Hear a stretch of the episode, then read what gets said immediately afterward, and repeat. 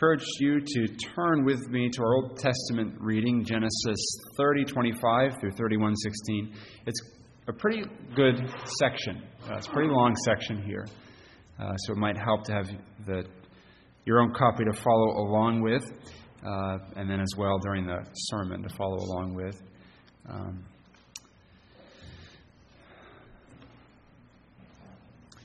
this is God's Word, so let's give it our full attention now. And it came to pass, when Rachel had borne Joseph, that Jacob said to Laban, Send me away, that I may go to my own place and to my country. Give me my wives and my children, for whom I have served you, and let me go, for you know my service which I have done for you. And Laban said to him, Please stay, if I have found favor in your eyes, for I have learned by experience that the Lord has blessed me for your sake. Then he said, Name me your wages, and I will give it. So Jacob said to him, You know how I have served you, and how your livestock has been with me. For what you had before I came was little, and it, has increased to a great amount.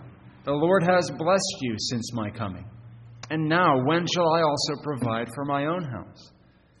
So he said, What shall I give you?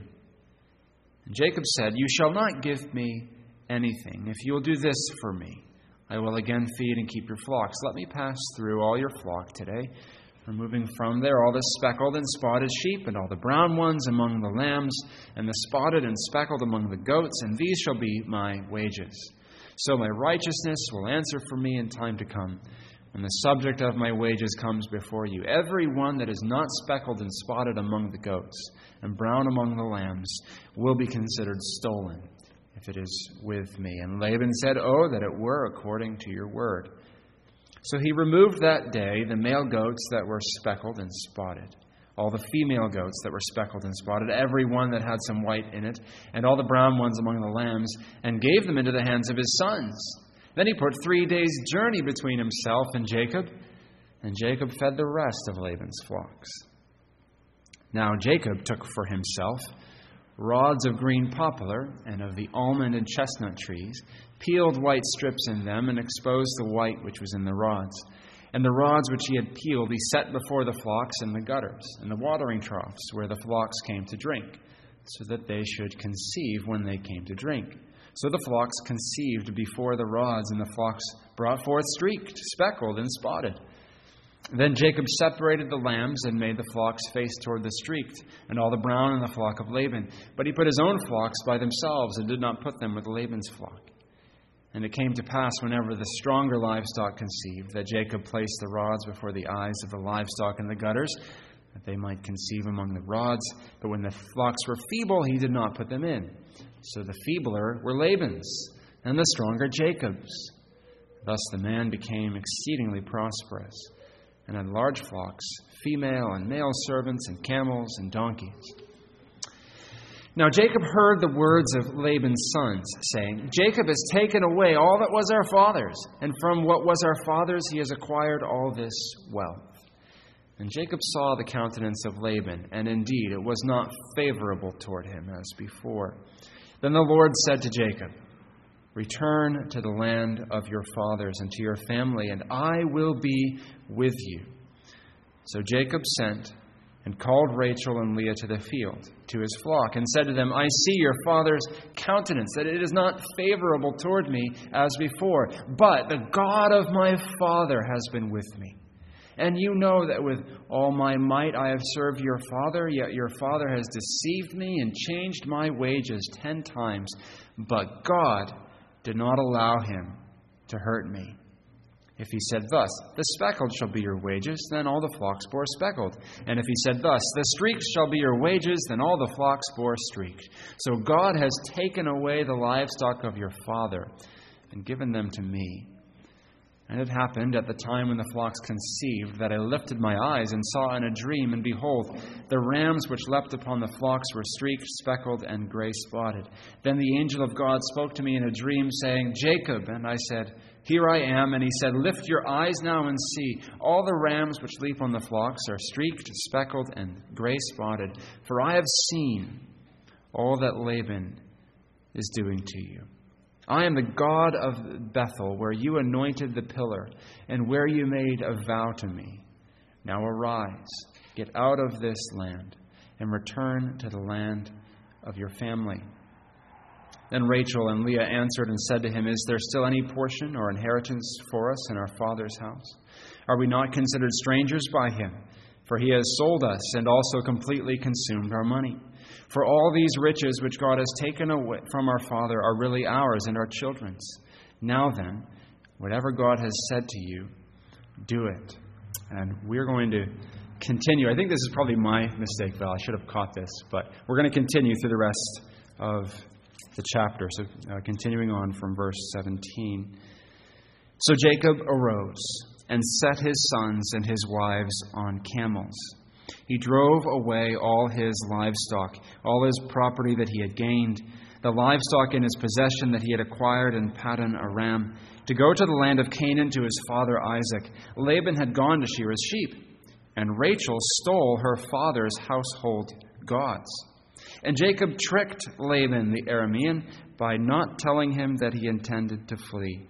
He fled with all that he had, and arose and crossed the Euphrates, and set his face toward the hill country of Gilead. When it was told Laban on the third day that Jacob had fled, he took his kinsman with him, and pursued him for seven days, and followed close after him into the hill country of Gilead. But God came to Laban the Aramean in a dream by night and said to him, Be careful not to say anything to Jacob, either good or bad and Laban overtook Jacob. Now Jacob had pitched his tent in the hill country, and Laban with his kinsmen pitched tents in the hill country of Gilead. And Laban said to Jacob, What have you done? That you've tricked me and driven away my daughters like captives of the sword. Why did you flee secretly and trick me and did not tell me, so that I might have sent you away with mirth and songs, with tambourine and lyre? And why did you not permit, permit me to kiss my sons and my daughters farewell? Now you've done foolishly. It is in my power to do you harm. But the God of your father spoke to me last night, saying, Be careful not to say anything to Jacob, either good or bad. And now you've gone away because you longed greatly for your father's house. But why did you steal my gods? Jacob answered and said to Laban, Because I was afraid, for I thought that you would take your daughters from me by force. Anyone with whom you find your gods shall not live. In the presence of our kinsmen, point out what I have that is yours and take it.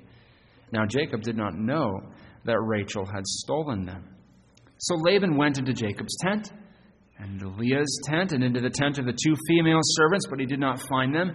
And he went out of Leah's tent and entered Rachel's. Now Rachel had taken the household gods and put them in the camel's saddle and sat on them.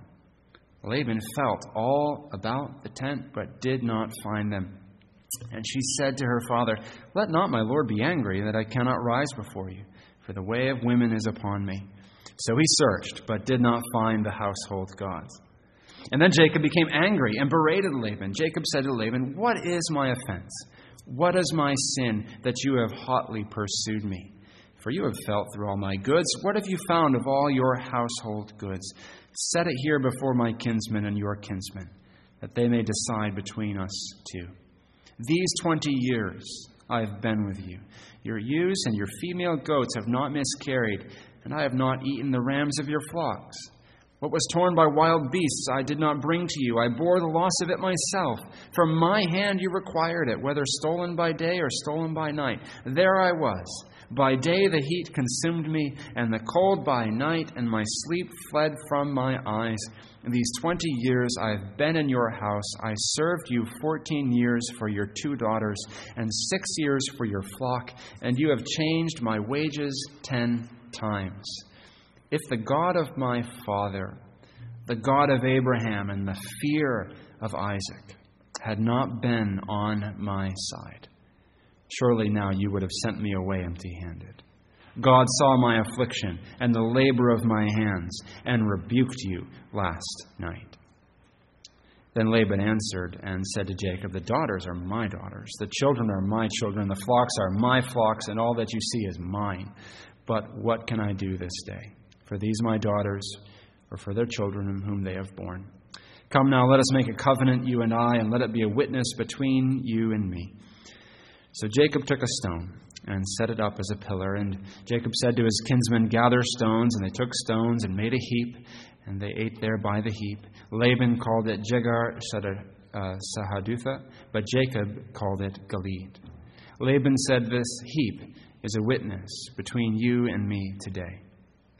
Therefore he named it Gilead and Mizpah, for he said, The Lord watch between you and me when we are out of one another's sight. If you oppress my daughters, or if you take wives beside my daughters, although no one is with us, God, see, God is witness between you and me. Then Laban said to Jacob, See this heap and the pillar which I have set between you and me.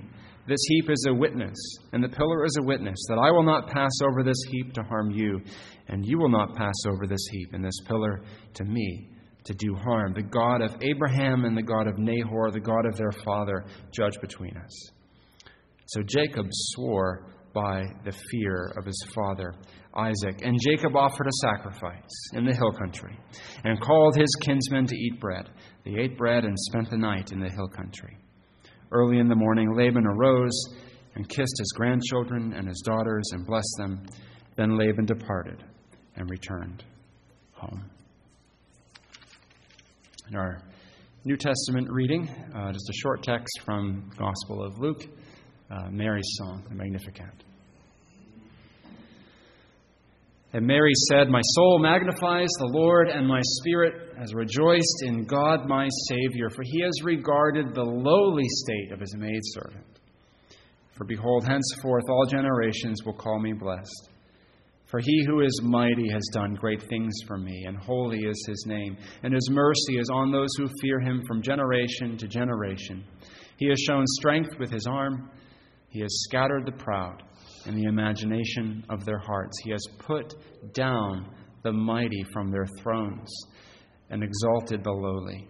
He has filled the hungry with good things, and the rich he has sent away empty. He has helped his servant Israel in remembrance of his mercy, as he spoke to our fathers, to Abraham, and to his seed forever. Amen. Let's pray. Father, we pray your blessing on your word to us your precious and life giving word. Lord, we pray that you would open our hearts to receive it. Grant us faith and trust and new obedience, we pray. In Christ's name. Amen. In 1 Corinthians chapter 4 verse 7, the apostle Paul asks this uh, th- th- this question. He says, "What do you have that you did not receive? What do you have that you did not receive. We like to think, what I have, I earned. Right? My work, right? Self made. Uh, I get credit because of my strength, my smarts, my skill. We like to take uh, credit for, for, for the things that we do and the things that we have. Um, and, uh, and it seems, it seems to pay off, right? If I, if I do work hard, then, then I do get the raise, I do get the promotion. If I don't study for the test, I'm not going to do well in the test. If I study hard for the test, I'll do well in the test, and then I'll be proud of my work, and I'll say, you know what? I did it by my own effort, didn't I?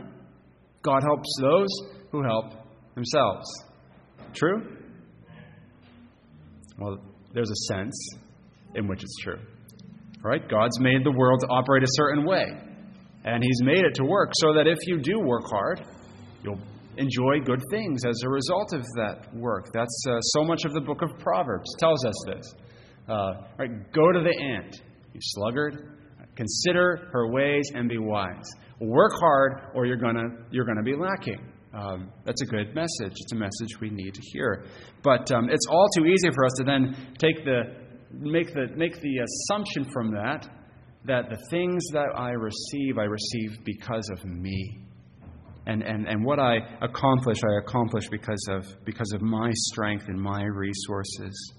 And we forget that every moment of our lives, every single moment when we had enough energy for something, and enough health and strength for something, and the wisdom for something, and the skill for something, and even the opportunity to do it, all of it is from the gracious providence of God to us. And all of it is a gift from Him. God does not help those who help themselves, He helps the helpless who cry out to Him for help. This is true for us as creatures living in God's world, and this is also true for us, doubly true for us in the covenant of grace. Um, everything we have from God, we have received from Him because of His grace. Uh, we did not earn our place in his kingdom. We did not earn our salvation. We did not earn Christ coming down to lay down his life for us, rise from the dead for us. We are none of it. He graciously gave all of it. Brothers and sisters, that is the gospel, and we need to live we need to live under that with that mentality that all that we have and all that we are is all of grace from first to last. It's easy to forget that and live under the illusion of self reliance. And if you do, you might start end up looking like Laban in the passage that we read. Anxious, grasping, greedy, manipulative, just trying to get a little more for yourself, constantly in competition, trying to exploit everyone around you for your own ends. This is not the life of faith that God has called us to live. He has called us to live in reliance, humble reliance on His grace. As we look at the text here, we see Jacob and Laban, and uh, Jacob has never been a model for the life of faith, really. He's been more a model of what not to do so far in Genesis as we've seen. Right? We, we see him in the text here, we, we see him, he's got some of the old habits of cunning and striving and his own initiative and depending on himself, self reliance instead of faith. But then over the course of the, the text that we read, we, we see him begin to realize the blessing of God, the grace of God, and the unrestrained abundance of that grace towards him. And, and brothers and sisters, we need to understand this for ourselves. The blessing of God for us in the covenant of grace. I want to unpack this text under three headings tonight. Uh, number one is that the Lord blesses his people. This is the first lesson that we learn here in this passage. The Lord blesses his people. Very basic lesson but a very vital lesson. Um, we, we start out the passage um, in Genesis 30, verse 25. Jacob has been in the uh, he's been in this area outside the promised land, sort of in exile from the promised land, uh, with with Uncle Laban um, for for a while now, going on some between 14 and 20 years. Um, he wants to get back to the promised land now because that's all been the plan the whole time. God, God promised that He would bring him back to the promised land. Um, but there's an obstacle, and, uh, and it's Laban. Uh, Laban doesn't want to let Jacob go. Jacob's the golden goose. Uh, Jacob's uh, been, been, everything Jacob does seems to go well. Everything Jacob does uh, for Laban seems to be producing well, and so Jacob, uh, Laban does not want to let him go. So Jacob goes to ask him and uh, if he can leave. But notice, notice how Jacob argues with Laban why he should let him go. In verse 26 of chapter 30, he says um, over and over, he highlights himself. Notice all the personal pronouns he uses. He says to him, Give me my wives and my children for whom I have served you, and let me go, for you know my service which I have done for you. Over and over, Jacob's pointing to himself and what he has done. Contrast that, remember, uh, with, with the earlier episode back in Genesis 24, where, um, where Abraham's servant goes uh, to this same family to get a wife uh, for his master Isaac. And he says there to Laban, Do not delay me, since the Lord has prospered my way. Right? Abraham's servant there, the Lord has prospered my way. Jacob here, I've worked, I've earned, Give it to me now. Um, Jacob is so used to grasping self reliance, uh, not reliance on the blessings of God. So Jacob's bad here, but Laban is even worse. Um, we look at look at look at Laban here. He outwardly agrees to Jacob's request. Basically says, Jacob, yeah, sure, uh, you're right. Name your price. I'll give you your your your, your wages. Um, but he is determined not to let Jacob go. Um, and he actually says here that he has learned through divination uh, what, uh, that, that, uh, that God is blessing him because of Jacob. Uh, it's translated as experience there um, in, uh, in the New King James, but the word in the Hebrew means divination. Laban is acting like a pagan. He's using this, this, this pagan practice to try to figure out what's going on. He's not a, not a follower of the, the one true God. He, he sees Yahweh as just another God among options, right? Uh, Jacob's got Yahweh, Laban's got maybe Yahweh and a few others, uh, his own household gods, and, um, and uh, he is uh, relying on them. And so he tells Jacob, Yes, uh, sure, uh, name your price, I'll let you go, I'll give you your wages. But he's, he's getting ready to trick him. Um, Jacob asks, Jacob says, Well, here's what I'd like. Give me the speckled and the spotted. Um, uh, this would have been a pretty small percentage of, of Laban's flock. He's asking for something very reasonable, um, much less probably than what he would be fairly owed. Laban agrees to it, but Laban's not even going to let him get away with this small amount. Uh, Laban separates all the speckled and the spotted from his flock, takes them far away so there's no possible chance that Jacob can ever earn anything for himself on the terms that they've decided on. This is, this is vintage Laban. He's, all right, his whole moral compass is guided by himself, not by God. Um, his God is, is really just his bank account. Um, how, how, how does Jacob react?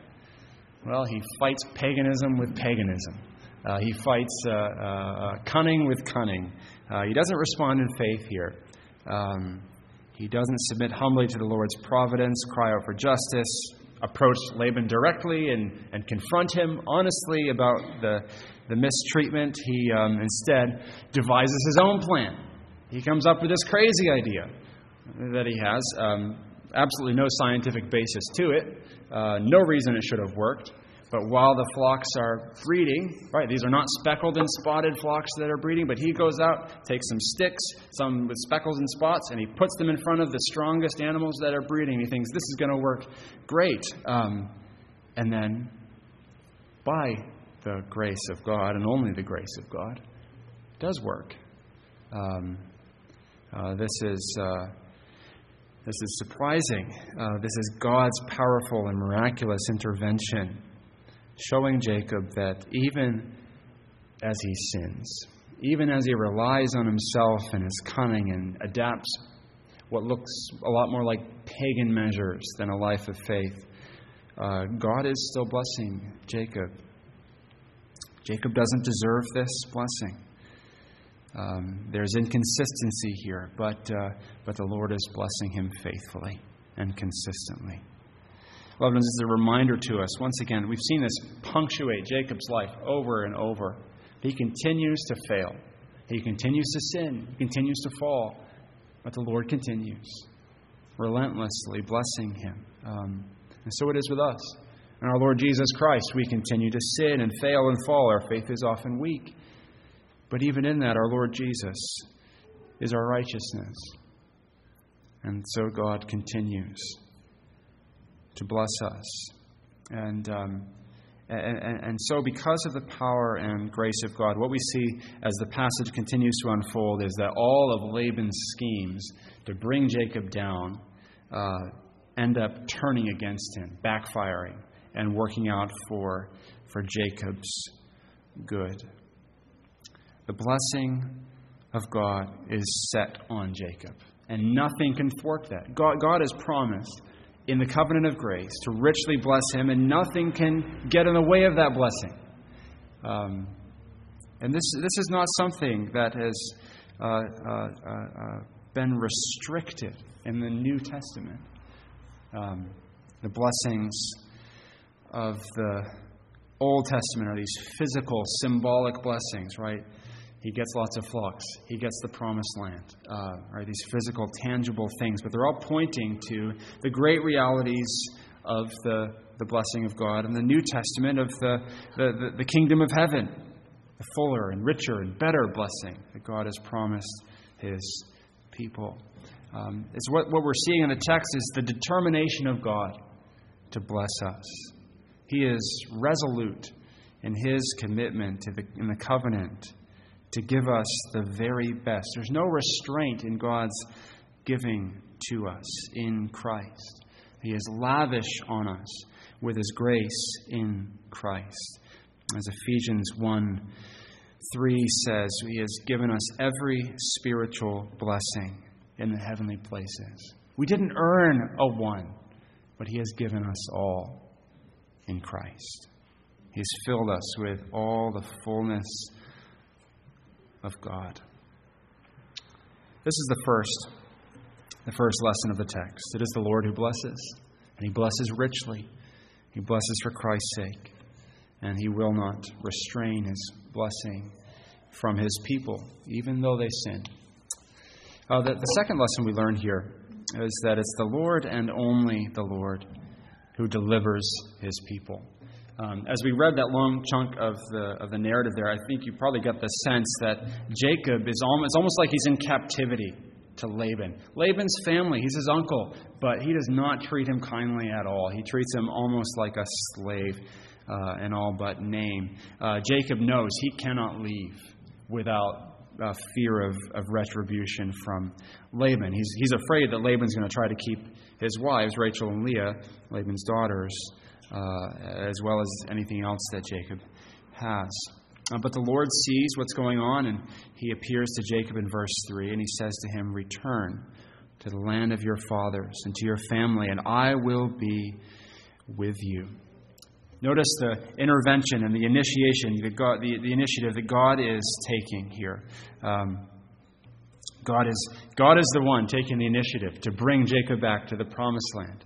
He's not waiting for Jacob to figure it out. He's intervening and acting and commanding him to go. And he promises once again that he will be with him. And, and uh, as, as Jacob then goes and tells his wives about God's call to go back to the promised land, Jacob starts to show a real change in his character here. In the previous verses, we noted the, the self centeredness of Jacob's words. He kept saying how hard he was working and drawing attention to himself. But now, as he goes to his wives and tells them, God has told us it's time to go, he speaks now of God's blessing. He says in verse 5 The God of my father has been with me. Uh, he says in verse 7 God did not allow Laban to hurt me. He says in verse 9 God has taken away the livestock of your father and given them to me. And then in verse 13 he acknowledges God is the one commanding them to return. Uh, so he's beginning to see the providence and the grace and the blessing of God on him. And so his wives give their full support. They give him excellent advice. They say, Whatever God has said to you, do. And they, they take their flocks, they take their children, and they, they leave while Laban is away. Uh, uh, uh, they, they escape. Um, as we think about as we think about the original audience of this text, it was written for. Uh, it was written, of course. Moses is the author of the of, of Genesis. And uh, this was uh, a text that the Israelites would have been reading just as they had come out of the promised land. And as they see this story of uh, Jacob's, uh, Jacob's slavery, as it were, under Laban, and then his exodus, being brought out of it, and then brought towards the promised land, they would have been reminded of their own rescue from slavery and oppression and the way the Lord worked to save them. They would have seen this there. We see this same pattern throughout Scripture in our own salvation that it is the Lord who saves. It is the Lord who comes and delivers his people and brings them out and rescues them. We read of this over and over in the New Testament as well. It is the Lord. Right, you were dead on your trespasses and sins, Ephesians 2 says. Uh, uh, but God brought you out and delivered you. It is the Lord who delivers his people. The third lesson that we learn uh, from the text it is that it is the Lord who protects his people. The Lord protects his people. Um, Laban discovers what's happened. He comes back, he finds Jacob's gone, and he is intending to go and get him back by force. He musters his household men, and he goes out to get him. Um, uh, and, as we look at the two, right, Jacob on the one hand, running away with his flocks and his children and his wives, and then Laban coming after him. Uh, Laban is the stronger. Right, Laban's got the force. He's, he's got the, the, power on his side as he comes after him. Um, and it looks like a one sided fight. Jacob looks vulnerable, but the, as the text sets this up for us, this contest, it reminds us right away in verse 24 um, who it is that's going to fight for Jacob. Uh, God comes in a dream to Laban, warns him against doing anything uh, to harm Jacob. Um, but, but Laban keeps going. The narrative keeps us in suspense as to whether this warning is going to work because uh, uh, Laban keeps going after him. He continues to pursue him, he overtakes him. And in verse, uh, verse 24, it says, uh, excuse me, verse 25, it says, Laban overtook Jacob. Now Jacob had pitched his tent in the mountains, and Laban with his brethren pitched tents in the mountains of Gilead. The words there used for pitching tents are words you use when you're getting ready for battle. This is a battle encampment that Laban is setting up against Jacob. It doesn't look good for Jacob. Um, and then he comes full of accusations against Jacob, none of them fair, none of them right. Um, but then he acknowledges God's protection of Jacob. He says in verse 29 It is in my power to do you harm but the God of your father spoke to me last night, saying, Be careful that you speak to Jacob, neither good nor bad. He recognizes. He might not fear the Lord, but he recognizes that it, the Lord has put this hedge of protection around him, and he is not to touch him, not to harm him. It's a wonderful encouragement for us, this principle that we see here that, that uh, um, God's enemies, our enemies, are not able to harm us. If God says no further, then they can go no further. But even God's enemies and our enemies, brothers and sisters, are, um, are, are, are restrained by the almighty power of God. They're not outside His providence, but they're completely under His control. You are His and belong to Him. You're the apple of His eye and His treasured possession, and He'll keep you, He'll guard you from all foes. But Laban has one more grievance. Um, and if he can prove it, I think he thinks he would feel justified in forcing Jacob, or perhaps at least Jacob's wives, to return with him. He accuses Jacob of stealing his household gods, little probably portable little idols uh, representing his ancestors, or these are these are his family deities, or uh, the, the, these are these are the things, these are the gods, the idols he hopes will bring blessing to him, and he he hopes that he can get them back. He's angry they've been stolen, um, and he thinks it must be. Jacob. But Jacob has no idea about this. He denies it. Uh, he doesn't know Rachel took them. He tells Laban if he finds them, he can kill whoever took them. Uh, and the, the, tension in the story is getting ratcheted up. As the narrator has already told us, Rachel took them. Now Jacob's saying, kill whoever you find with it. Um, and, and, then Laban starts searching the tents. He searches Jacob's tent. It's not there. He searches Leah's tent. It's not there. He searches uh, the, the, the, the, maidservant's tent. It's not there. Then he goes into Rachel's tent. But then we find out where they are.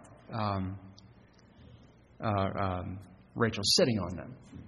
Uh, the way of women is on her. She will not get up from the camel she's sitting on, and the gods are under her saddle. Um, it's, it's supposed to be funny. Uh, it's supposed to be a mockery of these gods. It diffuses the whole situation with a laugh.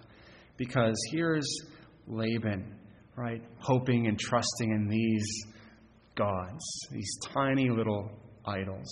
Uh, uh, but Laban's, the, the threat of Laban is suddenly gone. um, uh, he has no power here at all. He is humiliated and embarrassed. Um, God has won. God, God turns this threat into a joke here, uh, showing us that there's no doubt who has the power to protect and bless. It is the Lord, and it is the Lord alone. Laban realizes this, and so he calls things off with, uh, with Jacob. He gives up and he lets him go. They make this covenant of peace. Um, Laban swears by his gods, Jacob swears by the fear of Isaac. See, Jacob is fearing the Lord now, no longer afraid of Laban, recognizing that it is God who blesses, God who delivers, and God who protects, and that the Lord is his. Brothers and sisters, as we, as we draw this to a close, um, this passage contains a wonderful promise to us that the enemies that the church faces can look so strong and terrifying, right? Jacob was scared of Laban. Um, the enemies that we face can look frightening and, and powerful. The, the, the, the, the, uh, the, the, world, the flesh, the devil, right? They, they look fierce and, and frightening. They can bring a harm to us and a great threat to us. But, but remember Laban's household gods and the Lord and the contrast between them. Right? Our God is the Lord, and He will one day lay every foe underneath our feet. Romans 16:20 says the God of peace will soon crush Satan under your feet. There is no power in the enemies that face us. All the power is God's, and we are his, and he is ours. So we do not need to fear. Loved ones, all this is ours in Christ, in the covenant of grace. So let's praise Him and let's walk in faith before Him. Let's pray. Thank you for your word, O oh Lord. Thank you for your kindness to us in Christ, your faithfulness to us in Christ. We commit ourselves to you and ask, Lord, that you would keep us for Christ's sake. Amen.